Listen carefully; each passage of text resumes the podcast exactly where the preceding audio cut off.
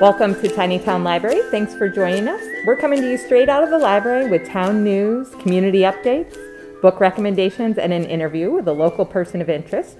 My name is Bonnie. I'm the library director here at the Daland Memorial Library, and with me today is our children's program director, Miss Joanne. Hello there. Hi. Amy just came in the door on this beautiful day. She's our interlibrary loan specialist. It's so sunny out. It's lovely. I'm jealous. I can't wait to go. I'm kidding. I'm kidding. And Madison is here helping us produce this podcast. How are you? Good. Now, I know you've been struggling with asthma. So if anyone hears Madison cough, she does not have COVID. Sure. It is strictly the most beautiful spring day and everything's blooming. So it's a side effect, right? Yes. I'm sorry for your suffering. I would rather it be warm and sunny than Okay. not. So I'll take it. That's fair. That is fair. Um, this episode uh, we're titling National Library Week. Happy National Library Week. To you as well. Um, this is a celebratory week because usually, um, unfortunately, it's COVID, but usually we load this week up with programs and events and we invite everybody to the library, and spring is kind of here. But of course, it's different this year. And we are not having that type of week, but we are inviting everybody to come to the library and, you know, do what you can, curbside pickup, and, and we're getting ready with cleaning up the backyard and all that's going on. Um, the American Library Association every year publishes their library report, and they put it out yesterday. And usually it's like a lot of statistics and things about, you know, how libraries are doing, kind of like State of the Union, but State of the Libraries. And instead, they did a special report this year for COVID. And I opened it up, it was long um, because it was filled with stories. So this was interesting stories of what libraries did this year to get through COVID. And I saw so many stories that were like ours.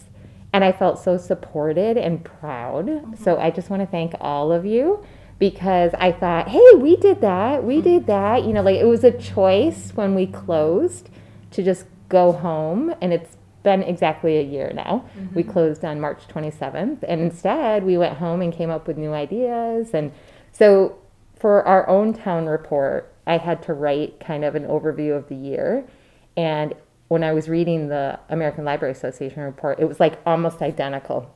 So there were stories of libraries protecting their communities mm-hmm. by first closing, right? Not knowing if we were the spreaders, but then connecting with the elderly community to make sure they got services and food and, you know, just That's right. I've forgotten about that. remember Dan delivered food and like he's like, I have food, but I don't know who to give it to. So like mm-hmm. that was a good I forgot about that. Right. Yeah. That's one of the stories. So I'm like, hey, that that sounded really similar, and and we put that little free library out at first, but then you know we kind of got in trouble because we're like, we don't know if COVID lives on materials. Yeah. So even though it was sad, oh, anybody want to get that? um, also. So like that was in the beginning, you know, we had to protect the community and protect the library and our staff, and then we pivoted because it was like, okay, what can we do? What services can we provide? And we went in this whole digital direction where, okay, provide digital services. Sounds so easy, right? But we didn't really have that set up. So some of the stories in the report were about what people did. So like we picked up Hoopla and that online library card. We never had online library cards and our li- it wasn't us, our library operating system like offered that and they were pivoting too. So there were some stories about that and just kind of like persevering through COVID, being the cheerleaders in everybody's community, keeping people connected, like getting that Zoom account and making meetings happen and making programs happen. That was a choice. And you know, not all libraries chose to do that. Some people just kind of like waited, like let's see what happens. So I was really proud when I read the report because I felt like they were talking about us. So congratulations to you. And if you get a chance to read it, um, you might see the same thing. And ultimately, I think we are a stronger library because of what happened. You know, like I think we challenged ourselves to step up, learn some new skills. And um, I'm often on meetings and people say, Bonnie, can you help us with the Zoom? And I'm like, I'm not a Zoom expert, but after a year, you feel You like, all right, Yeah. you, yep, I know where that screen share is. Turn it on and off. Uh, another big thing about Library Week is advocacy. So, um, some things are coming down the pipe for libraries potentially, and um, I did send a link out. The Build Back American Libraries. I saw as- that link and went, I went on it. Right. So the new administration is um, putting together an infrastructure bill, and libraries could be part of that. So we often think that that's building bridges, building roads, you know, getting people back to work. But they're looking at the possibility of funding libraries, and um, we all kind of tackled, you know, HVAC systems and really basic necessities to have a healthy environment in your libraries. And if you have a building project, which we do, um, there could be money for that. So I'm, you know, fingers crossed for that. Also, um, advocacy makes me think of the Friends of the Library. So if you are not a friend of the library yet, I'm going to encourage you to join. This is a fantastic group in town. All their membership dollars and their fundraising efforts go straight back to the library. You know that, Joanne. You benefit greatly from the Friends of the Library. I really do. Right, they're wonderful volunteers, and it helps us out, and it gives you a connection. If you are new to town or if you've been here a long time, it's a great volunteer opportunity. So, the Friends of the Library, you can find information about them on our library website.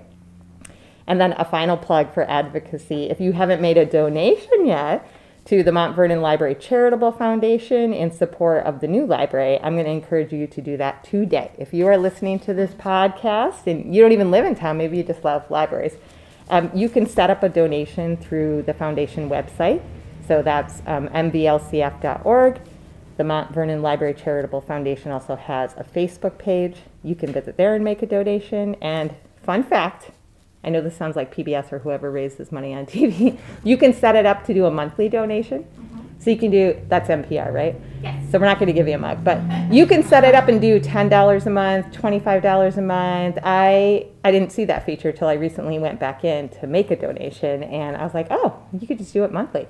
Um, but all the money that goes to the foundation is going towards the new library project, and you're going to hear a lot about that this year.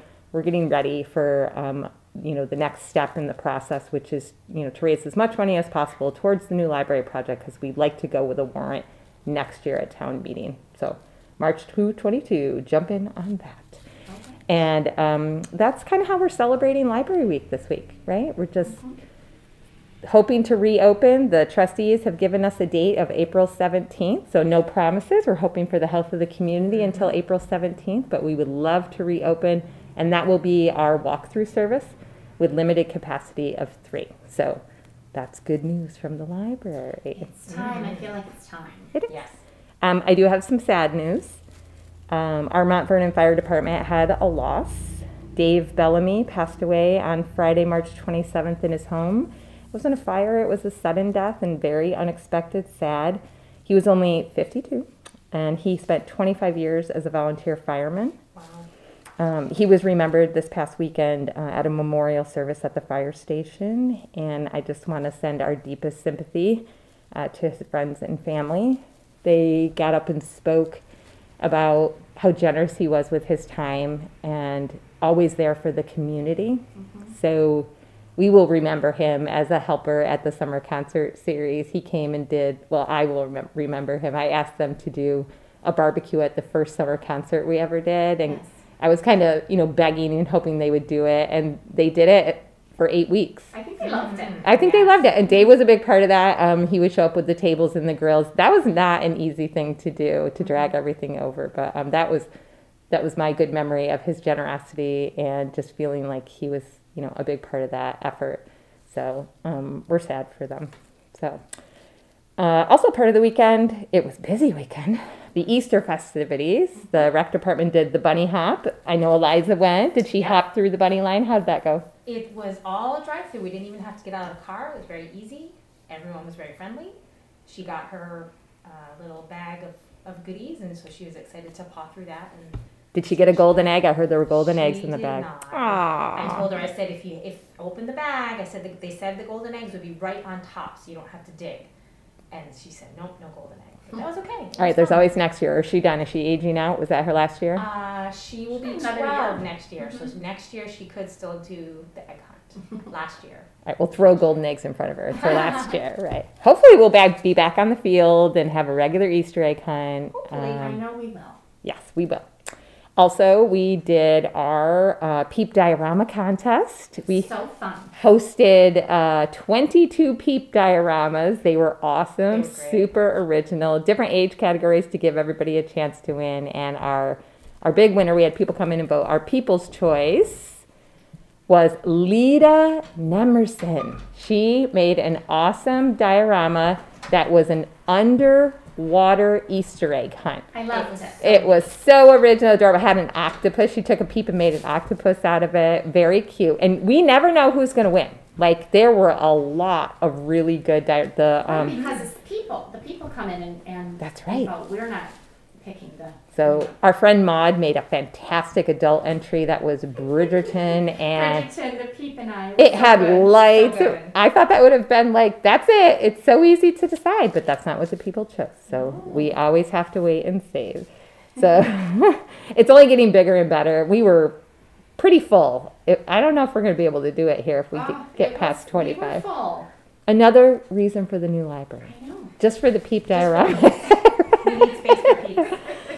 And then an unexpected win was the Peep scavenger hunt. We hid um, eight large Peep wooden, made out of what plywood. Plywood Um, hid them around town and gave clues where to find them. And I think if you just came to town and saw the blue one at the welcome sign, you'd be like, "What's that about?" You know? They were so cheerful. So cheerful, right? So we're definitely going to do it again next year. I had a little issue with the wind blowing them down, but other than that, pretty So good maybe more screws. and harder. We got to make the clues harder. so uh, yeah, that was a success. And um, I will. The last bit of news for town is that Spring Gala is canceled. It's sad. Well, Another year with no Spring Gala, but good who news. knew this pandemic would just I linger know. on and on? I'm sick of it. I know. So the library on Spring Gala Day usually does a plant, book, and junk jewel sale. And the Friends of the Library have decided to host just the plant sale. Mm-hmm. And they're going to do it on May 22nd. And they're going to hold on to those books and jewels and push them into what might be Summer Gala. Mm-hmm. So Heather Kennedy, our rec director, has been challenged to maybe move this event into later, you know, into the summer. And if they do that, well, then the books and the jewels will be fun. We'll do like a flea market. But the plants can't wait. They're popping up like crazy out mm-hmm. there. So Sue Reese is the chair of that event. She is going to host, she said, the biggest, best plant sale Well, ever. Excellent. She is lovely and she's got such happy energy. You know, sometimes it's hard to find a volunteer to continue with a certain um, activity or event every year, and you think, oh, I hope hope we can you know rope the same person or get somebody else. But Sue is just like ready to go. She has a love for this event. I hope she never. I think that reinforces my theory that if you find a person who's good at one thing, Mhm. never let them go. Like Right. they can think about it all year long. just do whatever they Don't want. make Sue do the Easter egg hunt. Don't make her do Halloween. Just keep her on plant sale because she's the best at it and, and she loves it. So we're really excited for that. They're going to make that announcement. Again, it's Saturday, May 22nd from 9 to 2, rain or shine. It's going to be a fantastic collection of perennials, annuals. They're even talking about raffles.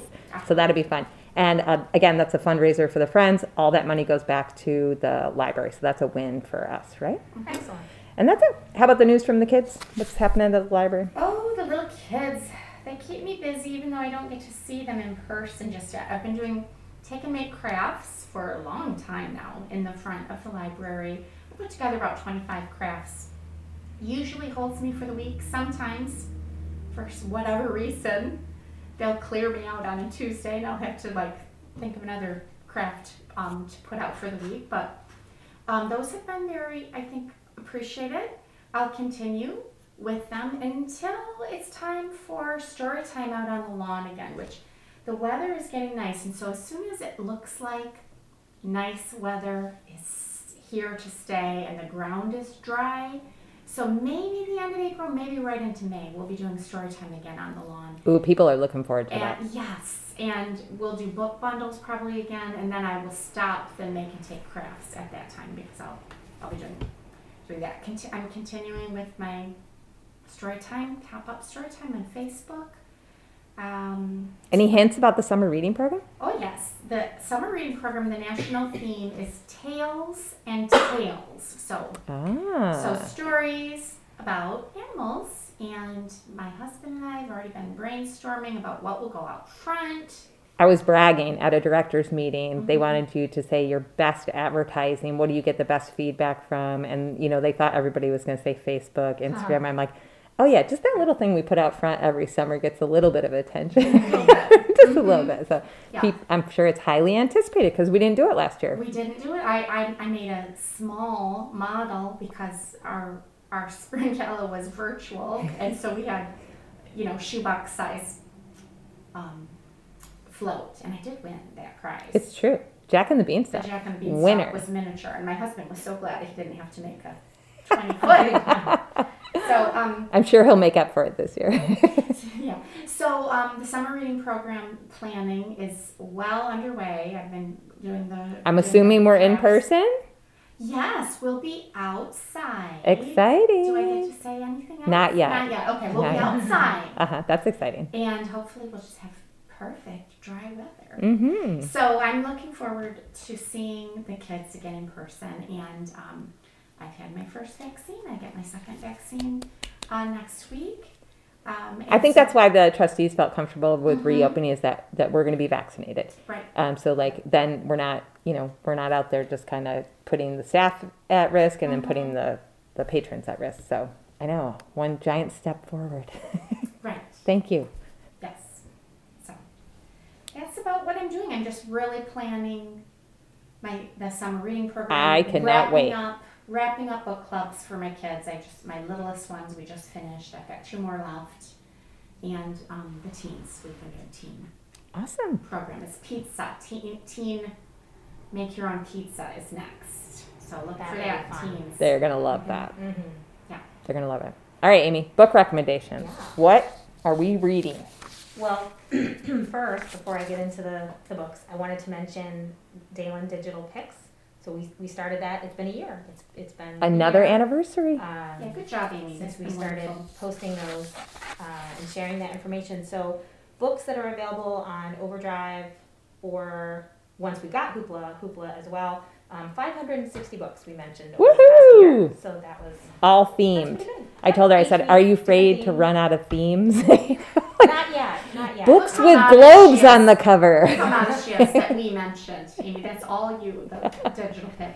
Oh yeah, I. It's easier to say we. You know, it feels weird just to say me because it's the library. The It's always a surprise to me on Wednesday too. I'm like, "What's the theme today?" It's Yeah. exciting. Thank you for that because um, in the beginning, and again, it's so easy to forget. That's all we had.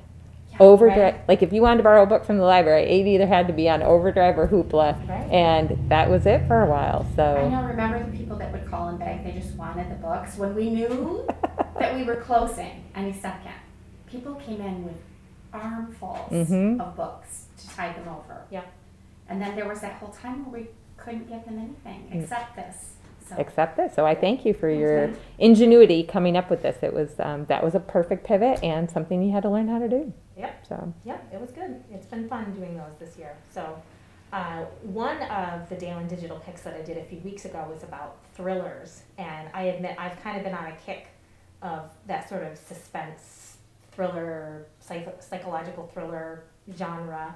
Um, and so I wanted, I have five books. I'm not going to run through like what each of them is about. I just want to talk about the first one really quickly, and then I'll mention the others. so the first one is The Wife Upstairs by Rachel Hawkins ooh, that's on the shelf. and it yep we have that one here and it's it's kind of a modern retelling of jane eyre but it's it's very it's a very loose retelling Mhm. and if you did not know the story of jane eyre you could pick up that book and read it and enjoy it for the story that it is but if you know jane eyre and know the characters names and know the story and what happened you will you will enjoy the author's nods to the original story I didn't So, know that. you could do Ooh, it, I could think be I'd either way read that. Yep, I really enjoyed that one. Um, Who is Maud Dixon by Alexandra Andrews.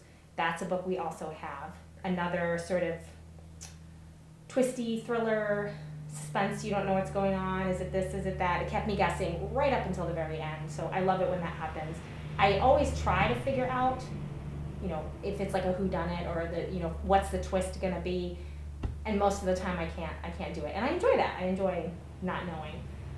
Pretty Things by Janelle Brown. That was an audiobook that I listened to. and that is a, that one I it it didn't go where I thought it was going to go, but I really enjoyed where the story took me. So that was that one was nice to listen to.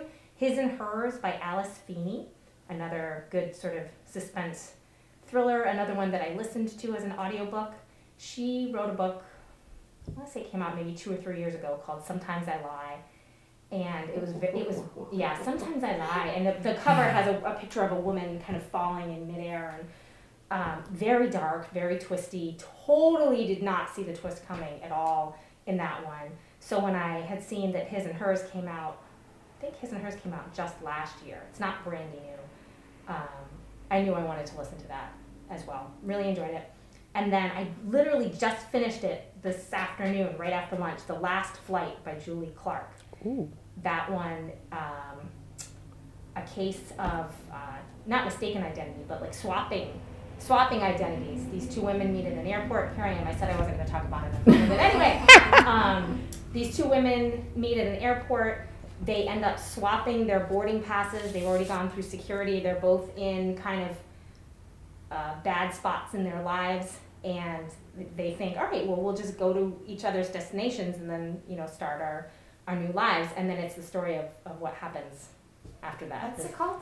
The Last Flight. Ooh. By It Julie sounds like- Do we own that? We Do I do need not. to? Okay, I need to get that. It Look came it out up me. maybe last year or the year before. Uh-huh. I can't remember. It's not. It's not Or you could interlibrary loan. Right. it. That's that's how I got it. I borrowed it for interlibrary loan for myself. so yeah, and then so those are those are some good thrillers if you enjoy that sort of suspenseful, twisty thriller kind of book. Uh, and then other books, both not new books, but I always like to mention some newer ones and then some older ones.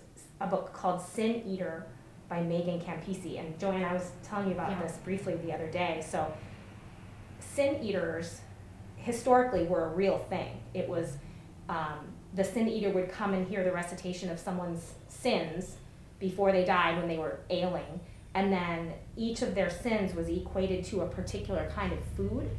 And so then at the funeral, the sin eater would come back, eat all of the foods that had been laid out on the coffin, and they were the people at the time. And this book was set Was in the 16th. It, it's I don't know if it's just a British custom or if it was all of Europe, but this book was set in Britain, so I know it definitely happened there. Uh, this and this book was set in the sixteenth century, uh, maybe late sixteenth, early early seventeenth century. Um, the sin eater, when they ate the food, the people believed that they were literally taking on that person, the person that had died, taking on that person's sins, so that the person could go to heaven with their soul cleared. So what would happen to this, the eater of the sins? Were they, They- chastised? They were they were shunned in the community. They were no one would speak to them. They couldn't speak to anyone else. They had to uh, wear a big chain around their neck that had an S. They had an S tattooed on their tongue. Ooh. So they were. earth would you even want to do that? Well, you didn't Free food. choose it. you were. If you're a hermit, you don't care. you were forced into it. So Uh-huh. the, the main character in this book, she's um, she's caught stealing bread and she gets put in prison and she thinks, you know, what awful thing is going to happen to me? Are they going to hang me? Are they going to, you know, brand me? Nope, her sentence is commuted because she's going to become the new sin eater because the, the current sin eater is too old and they need to apprentice someone. So she's the apprentice sin eater. They live, they're in London, it's near the castle. She gets brought to the castle to hear the sins of someone at the castle. And then there's some intrigue with the, the queen. Uh, it was it was a great story. Is Hmm. there a book to like say, I am a liar, so you should eat grapes? Oh, to look up. hmm She did have a book. She the the main character in, in the story. Her name is May. She didn't know how to read, but she had someone read portions of it for her. And she just from being an apprentice, she learned. Um, I don't remember any of the things off the top of my head. Um, grapes was one of them. I want to say that was. Infidelity, grapes. It- actually, it- I was just going to say it. Either was infidelity or fathering a bastard. Oh. I can't remember. I, it was one of the two, but some, something naughty like that. Mm-hmm. Um, you know, all the way up to uh, you know eating eating particular animals' hearts had different symbology. You know, uh, the swan's heart was if you'd killed a queen, and a deer's heart was if you'd killed uh, a baby. Wow. Uh, so it really, really particular. It was it was it was fascinating. Uh, the the beginning of the book has a list of of what everything is. Do we Okay. have this book? to. We do not. It is Interlibrary loan. it is available through interlibrary loan because again, that's how I got it. Or it is on Overdrive as an ebook. So you could go on Overdrive and download the the ebook and read it that way. Okay. Um, yeah, I just preferred the physical book. Then the other book that I wanted to mention that I've read recently is called The Orphan Master's Son by Adam Johnson. This one came out, I want to say maybe 2012, so it's going back a little ways. It won the Pulitzer Prize for Fiction in 2013, and it's just this really, really amazingly well written story. It takes place in North Korea, and it's it's too long and complicated of a story to get into. But if you're the kind of person that enjoys stories that take place other places, sort of that that cultural, like wow, this life is so different from mine, um, you probably would enjoy this. It's just it's a fascinating arc. The whole Any predictions on this year's. Pulitzer Prize?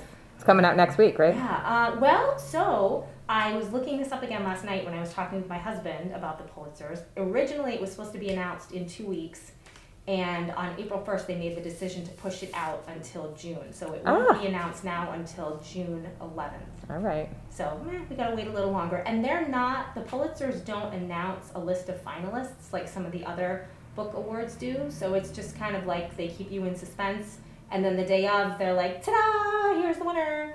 So. Um, And the bookstores are like, we don't have it. Right, it's like an right. obscure oh, shoot, we have book. to order. Right. Yeah, so so that's that.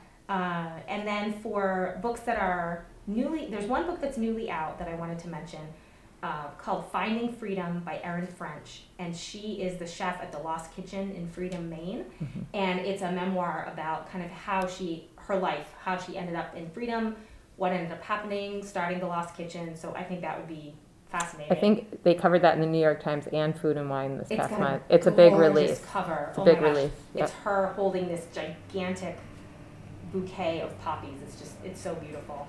Um, and then the other two books that I wanted to mention that are both being published on May 4th.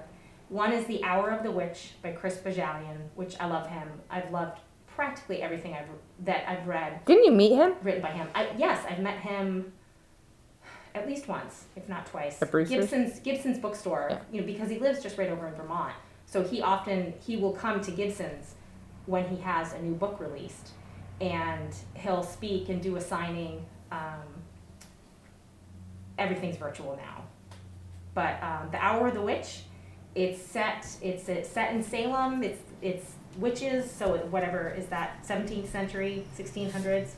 Um, I'm sure it's going to be awesome. I feel like everything he's written lately, he's just been on fire. Anything with witch in the title. He's been writing good stuff. So that would be really good. The Hour of the I might Witch. be writing it down. yep, yep. And then Great Circle by Maggie Shipstead, which I heard about this one from Elin Hilderbrand, so thank you, Elin.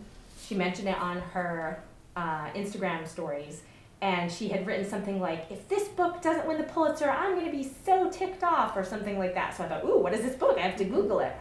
And it's not out yet. It's, uh, it's something like 600 and something pages, so it's Ugh. an epic, epic book. Uh, it, it's just the description, it sounds fantastic. I'm just going to leave it at that. So, Awesome. Great circle. Excellent. Thank you for recommendations.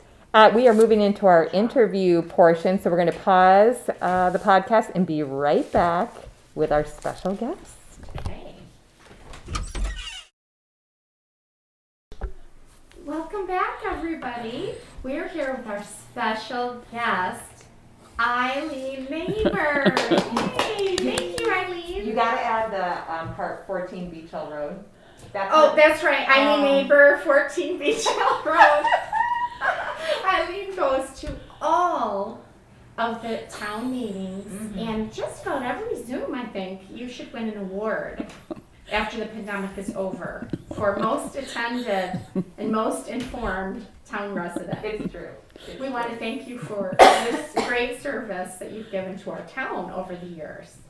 Eileen just had a birthday. Yay! It was an important birthday. Happy 90th birthday, Eileen. Thank you, thank you. I, I actually thought you were going to be mad um, that I told people you were 90, but your daughter called me and she said, "Can you do a card, you know, drive, just cards, nothing major, whatever." And when I put it up on Chatter, I thought, I hope she doesn't, you know, mind that I told people she was ninety, but I saw you on your birthday, and I told everybody, like, she looks spectacular. She does not look Radiant, I ninety. Whatever ninety looks like, I'm like, I want to look like that when I'm ninety. Yeah, you'll have to tell us your secrets.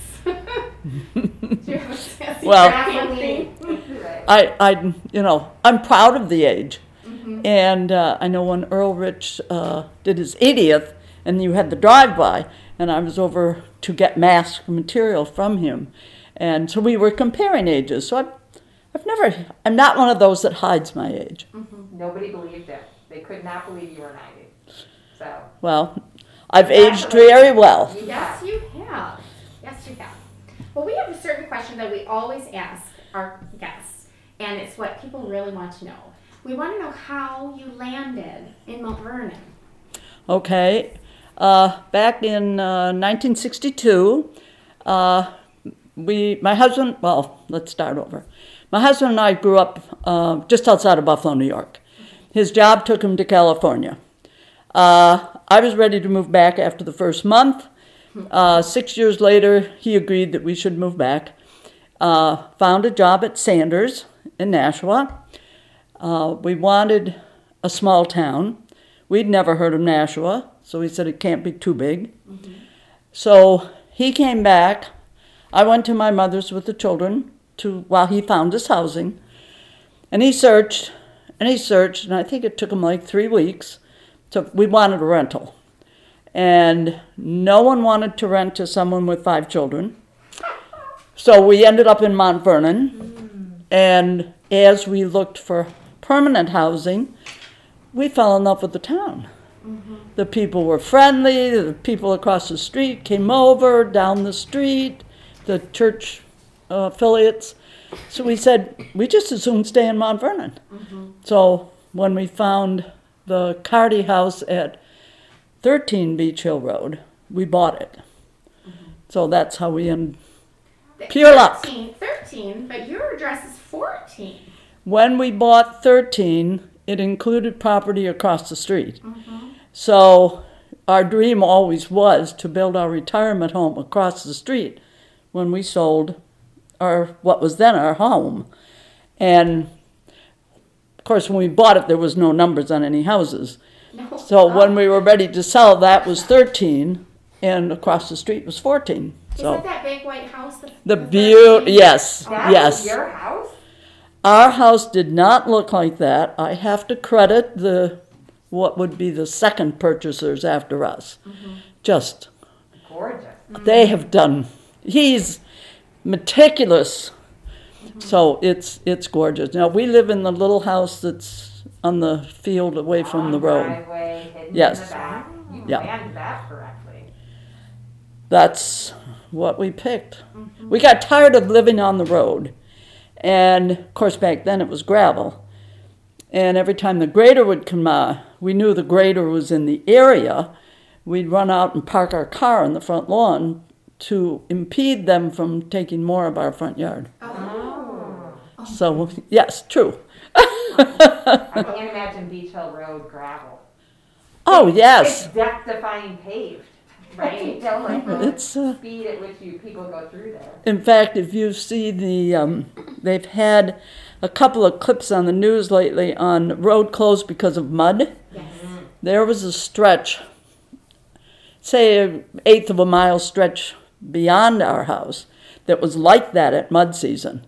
The bus couldn't make the loop. The school bus couldn't make the loop. Oh, no. Mm-hmm. So our kids had to walk to the corner to get the bus Oh, that because of the mud. Mm-hmm. Every year. Now there's mud signs everywhere that mark cross at your own risk. Yep. Right? Yes. Drive at your Yes. Yes. It Yeah. is mud season. It's mud season. All right, well, here's, a, here's another question. We would like to know what committees you have sat on and what are some of the changes you've seen to the town. I hesitate to even list committees because if I do, I'm going to leave somebody out or claim one that I wasn't on. Mm-hmm, that's oh. okay. No, You no. could, you could say which ones you know for sure you haven't been on. and then you could just Okay. figure I've been on everything else. I haven't been a selectman. Yeah. My dream, no, my dream was to be the first female selectman. Okay. And Jane Conant beat me out. So that's it. I'm not going to be a selectman. I agree. You would be an excellent selectman. Thank you. Um, I often hear the selectmen ask your opinion at meetings. I'm in the meeting, nobody asked me, and they're like, Eileen Neighbor, what do you think? So they, you are consulted as an expert. I wouldn't say they consult me, but they are very, at any of the Zoom meetings I've been to, they've been very willing to accept my comments oh. or recognize me when I want to say something. Mm-hmm. And sometimes it's ignored and, you know, sometimes it's weighed as, as it should be. Mm-hmm. But to go back to those Zoom meetings, one of the lifeblood of this pandemic has been town Zoom meetings. I've been to the selectmen's meeting, I've been to Heritage, I've been to zoning, I've been to building, I've, tonight is, um, the first one on the lot, well, there's two. A Heritage, I've been to theirs before. So I think I'll go to the, um, town hall restoration, I'll see you there. restoration or whatever they're calling it. You can learn so much about the town and stay at home. And I don't know why more people haven't taken advantage of that opportunity. Well, now they will, they heard you say it. Well, Because you must be very busy going to the Zoom meetings. There are a lot of meetings. well, I, I don't make them all. Mm-hmm. I mean, sometimes there's one Monday, Tuesday, and Wednesday. I don't do three nights in a row. But it, can go long. it's a little bit like TV and theater. Like, if you just zoom in and listen, you know, it feels like an hour of a television show or something. Like, Correct. it when in, in the old time you used to have to go to the town hall. Correct. It was the drive there, the weather. But zooming feels different. You're it's almost voyeuristic. You can listen and not comment. They don't call on you. But or you could raise your hand and you're like, Correct. I, I have a comment. You Correct. know, I feel braver on Zoom than if you're in the room. A little bit. Right. And I also think on Zoom, they're speaking out loud to everyone. I don't know if you've been to a planning board meeting in person, but they'll lay the big plot plan out on the huge table and they'll all circle the mm-hmm. table. And you're going, well, I, I wanted to see, but mm-hmm. I'm not a, an active, involved person, so therefore there's no room for me to view what's going on. But at Zoom, everybody hears everything. And I would like to see them, even when meetings start in person, I'd love to see them do the live streaming or Zoom of the meeting mm-hmm. so people can stay at home and Right. listen to what's going on. Right, because like the, the school board meetings, if you don't go into the Zoom, you can't ask anything, but if you watch it on Facebook, like I often listen to it. Correct. In the background. I know they can't hear me or see me, but it's fine, at least I'm getting the information. Correct. Mm-hmm. And you're getting the information firsthand. Firsthand. Yes. And sometimes you don't want to be seen. So, I mean, there's no reason for you to be seen. So, therefore, listening or, you know, Well, that's very good advice. Well, you were on the trustee of the trust fund. Oh, yes. For lo- many years. yes, 30. 30 Wow. years. And you just kind of recently s- retired from that. Correct. Would you, would you like to talk, speak to the trustee of the trust fund? Sure. Okay. What happened is, um, I was walked into the Mont Vernon store way back. John Walsh was the proprietor, and he said, "Hmm, trustees of trust funds need a bookkeeper. Would you be interested?" I'm going, "Oh, maybe." So he told me what it would pay, it was paid, and you you were a employee. And he says, if you do it, he says, then when the election comes up, would you be willing to run and be a trustee as well as the bookkeeper or treasurer or whatever? So I said, sure. So that's how it all started. And then I don't know whose position was up, whether it was his or someone else's. I got elected. Mm-hmm. And then, of course, we went from paper and pencil to I put it on my home computer. In fact, that year I kept two sets of books, one on the computer and one pencil because I wasn't sure that it would work. And then, of course, the state went computerized, so things evolved. But after 30 years, I said, give it up before they wish you had. Oh, So I resigned, or I just didn't run for reelection. Well, I benefited from your trustees of the trust fund knowledge because there are a lot of library accounts. There's a lot of trust funds that Yes. set up for books, library use, so we always have to kind of track those because we imagine the new library is gonna need new books and materials, so we count that money as part of the project in a way. Sure. So, um, I, you would always call to see if we wanted to invest it differently, but, um, and also the tracking of the capital, library capital reserve. Yes. Really important to know what's in there and who's contributing, but trustee of the trust funds manages all of that, correct? Correct. What happened, and I'd have to look it up, I'm going to say 15 years ago maybe, all of those lib, well, not all, not Capital Reserve, but the individual bequests to the library were held by the library trustees. And they were investing the money. And at some point, I think they decided either it was too much work or better invested if it was multiples of funds than, you know, better to invest a thousand dollars than a hundred. Uh, and they asked the trustees if they'd take over the accounting for those trusts. So the whole, maybe seven, maybe eight trusts from the library got transferred to the trustees of trust funds authority. Well, holdings, it's still the library trustees who get to spend the money, Correct. but we hold it. Um, I also benefited, you suggested that we put the garden, well, you didn't say the garden, but you said there was money in the Whipple Fund to beautify the town, and we were able to put the garden around the gazebo with that Right. money. Right. So, um, I can never leave that garden, I am the keeper of that garden. And, um, if you ever want me to plant anything, uh, let me know. But I think of you when I'm down there, because I'm like, this was because, you know, like you suggested it, and money needed to be spent out of that fund, and it does beautify the town. It was kind of like the essence of that trust. Each, each trust has its own restrictions. So that one was beautification, and just, it was, I was always willing to tell people, hey, it's one there that could beautify, you know, it's one there that can uh, help some with medical uh, bills.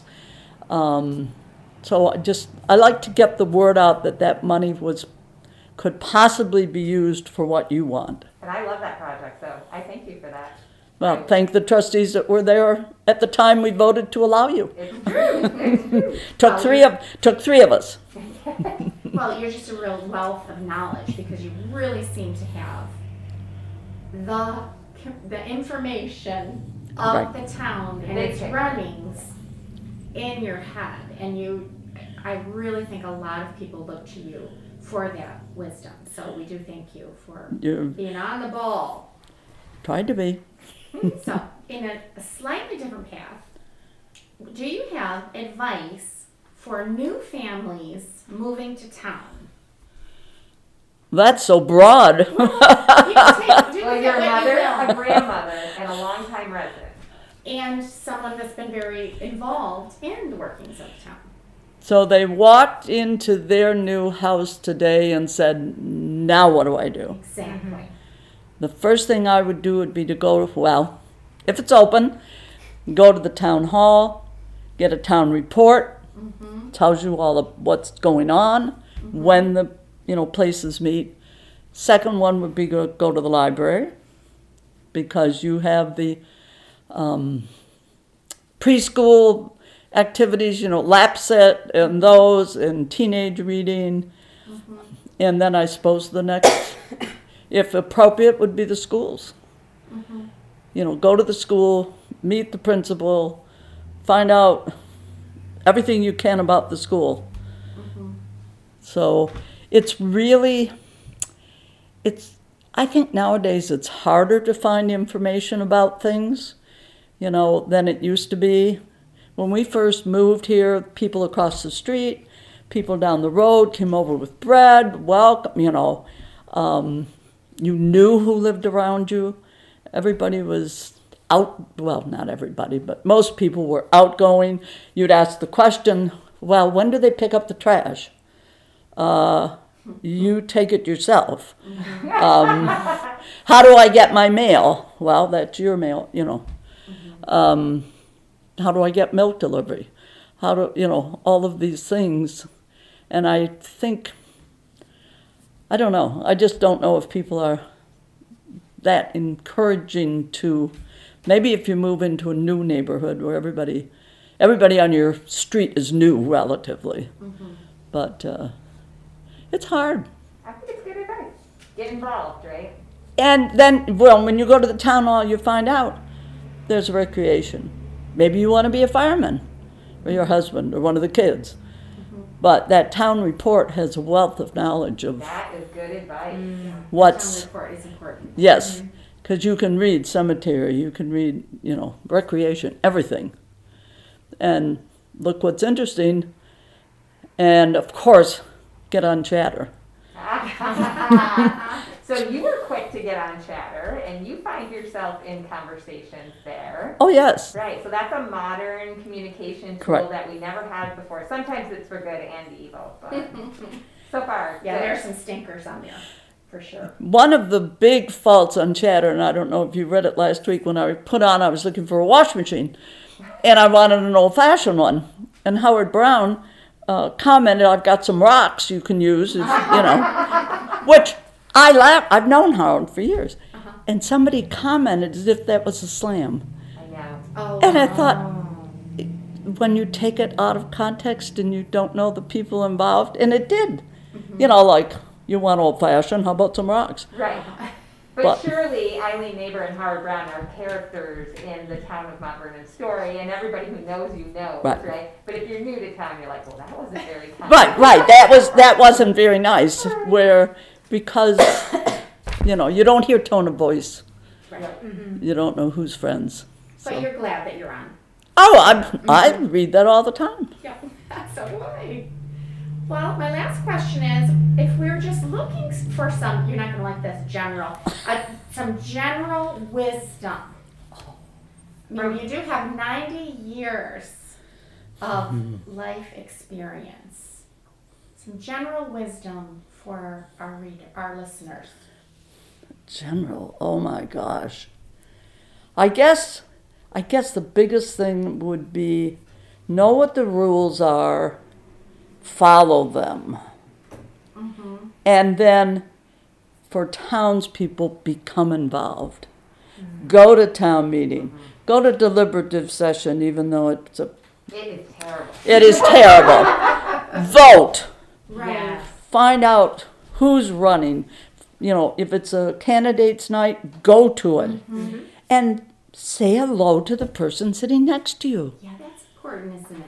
You know, as soon as you sit down in this, you know they're Mont Vernon people. I've met more people because I sit down and I'm not going to sit next to a stranger. Mm-hmm. I turn and I introduce myself. Mm-hmm. And you get to, well, where do you live? Oh, that's good, you know. You, very you good can learn to know people just by saying hello. All right, here's a secret about me. Um, I would sit like behind you so that I could learn something at the meeting because I didn't really know you, right? But Right. you have a pad of paper, you and Ann Dodd, and I would listen to your comments to each other.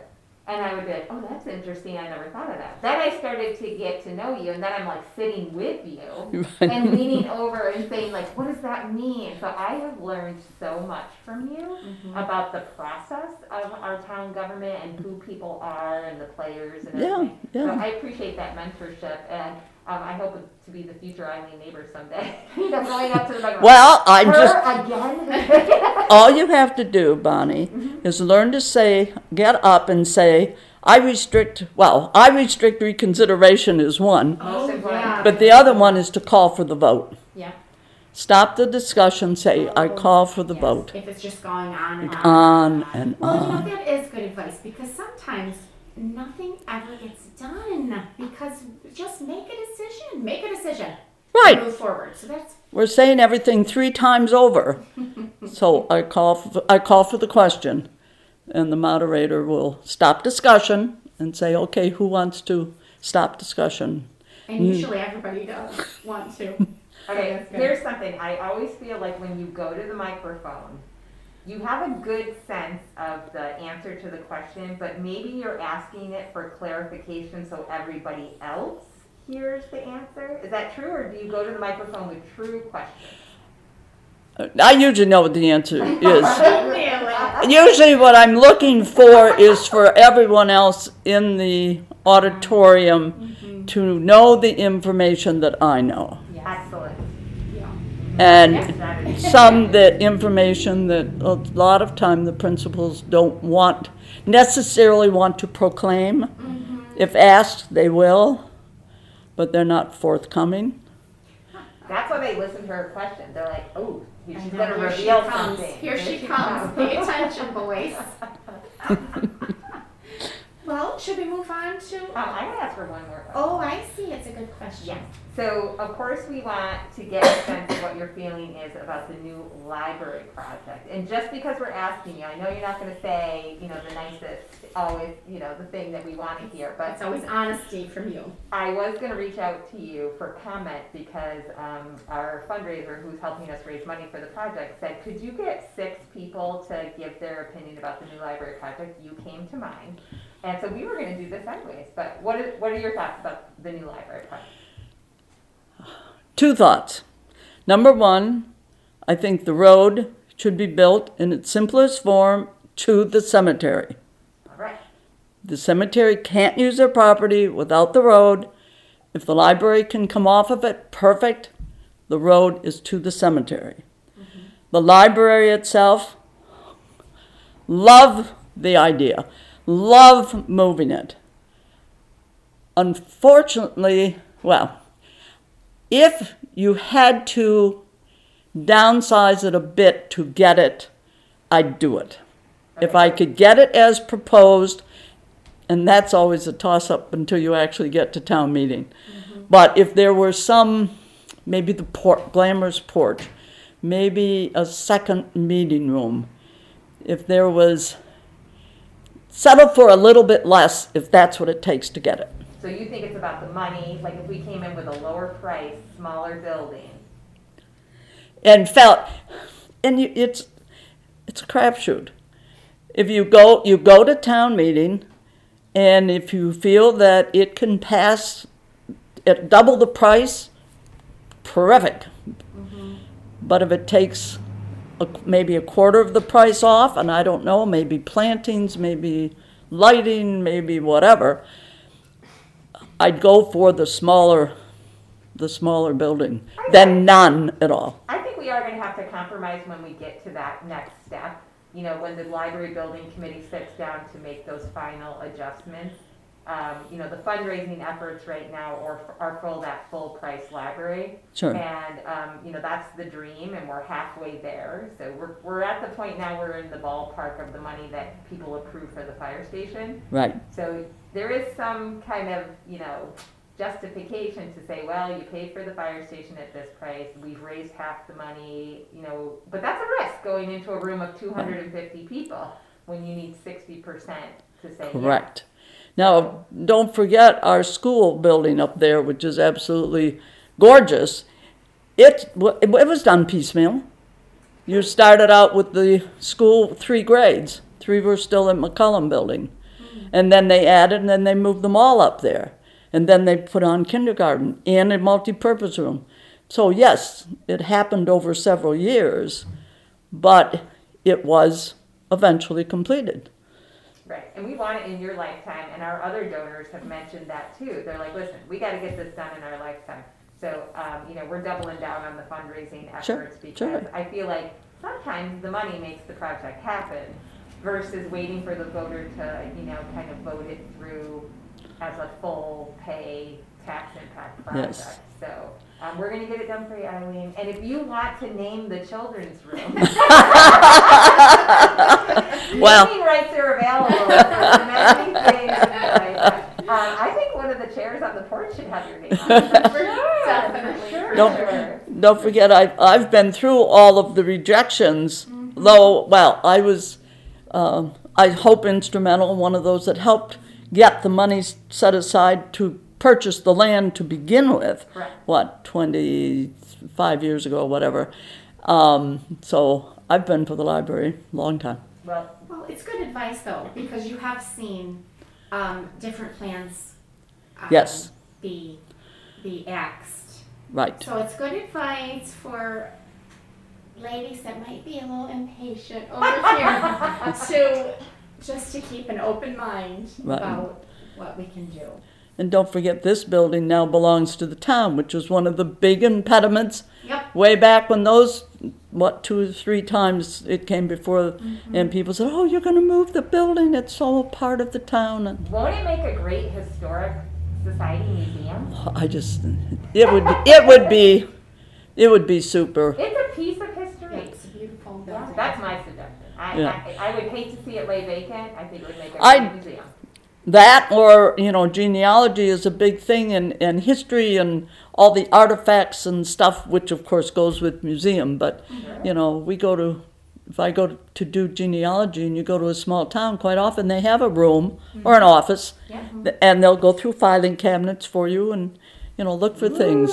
So Yeah. that kind of a help center uh, would be a, a good use. All right, write that down. Are you ready for the fun I'm question? ready. Are you ready for some speed round questions at the bell? Oh, wow. I like it. I got this from Toyland. All right, here we go. This is, I would like to know the last book that you've read. I read books, but I never can remember the titles of the authors. And I know I read number one of his series, but I can't remember what who the author was. Sorry. Amy will know. Amy It's a blue know. cover. A blue cover. I think, did you? Was it Patterson? I, mm, I feel like I gave you Louise Penny. Yes, yes, yes. I'm reading that one too. I Yes. that one. Yeah, Still Life, that's the, the first book. Okay. That's why, Amy, that's why she gets the big books. Okay. Ready? Your favorite cocktail. Playing a daiquiri on the rocks. Oh, I like that. yummy. I wish I had one of those right now. Me too. Yeah, the grass. Very good. All right. Do you have a secret talent? A secret talent. Yes. I have lots of talents, but I don't keep them secret. Good answer. What would surprise us that you can do? I have no idea. Very good knitter. She knits during Zoom meetings. oh, absolutely. What are you working on? Uh, right now, I'm working on baby mittens, which I'm using. Well, I'm using up my yarn. I'm trying to use up my leftover la- yarn. So I make mittens and hats, which I donate to share once they open up again.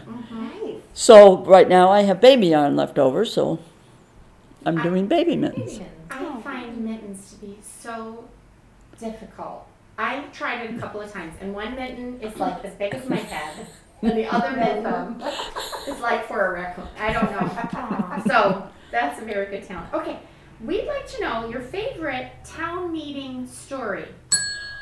You want the story or okay? Many, many years ago, this is the first one that comes to mind. Many, many years ago, when if our town residents stood up and suggested we get rid of the principal at this village school oh! because the secretary does all the work anyway. And if you don't like that, we could just have everyone homeschooled and save a lot of money. Wow. And was it voted through? That's No. good. I seconded the motion. Oh, can you imagine the poor Oh principal? my gosh.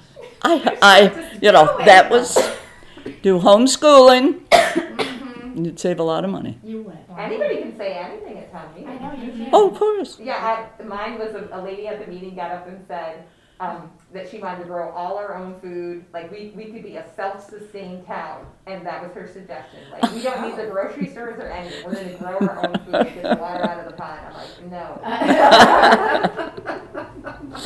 it would reduce taxes. She said. Yeah. Yeah, I'm yeah. sure it would. Our last question is, do you have advice for a long and happy life? Hmm. Long and happy life, I would say, de- well, in my case, depends on family. Whether it's your children, your parents, your in laws, your whatever, family comes first. Uh-huh. Good advice. That's very good advice. That's. You, if you have a meeting that interferes, sorry, I can't go. Uh-huh. Wow. Oh, yeah, oh, yeah. But that's where the reward comes in with family. well, it's working because you are 90 and fabulous and seem very happy and settled and have much of your life still in front of you. So I just want to thank you for coming in today. You're Um, very like I said, welcome. you're a main character in town and we didn't.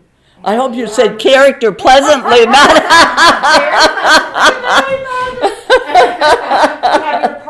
have your parting gift. Oh, Your daughter said, "Don't bring a cake over," but we can't resist. So there's a little Tiny. indulgence Oh. for you. It's a tiny cake. perfect. You can have a birthday every day this year. You're 90. Uh, I would. you. Thank you, thank you for coming in. Um, we are getting ready to switch to the night shift right now, so um, happy Library Week, everybody. Thank you, and we will look forward to reopening. Yes. This is exciting after a year. And uh, we are looking forward to seeing all the patrons and then town meeting, not until June, but we'll see Eileen at the microphone, so. Right, oh yeah, We're were outside. we might be outside. Yeah. I'm them. Me too.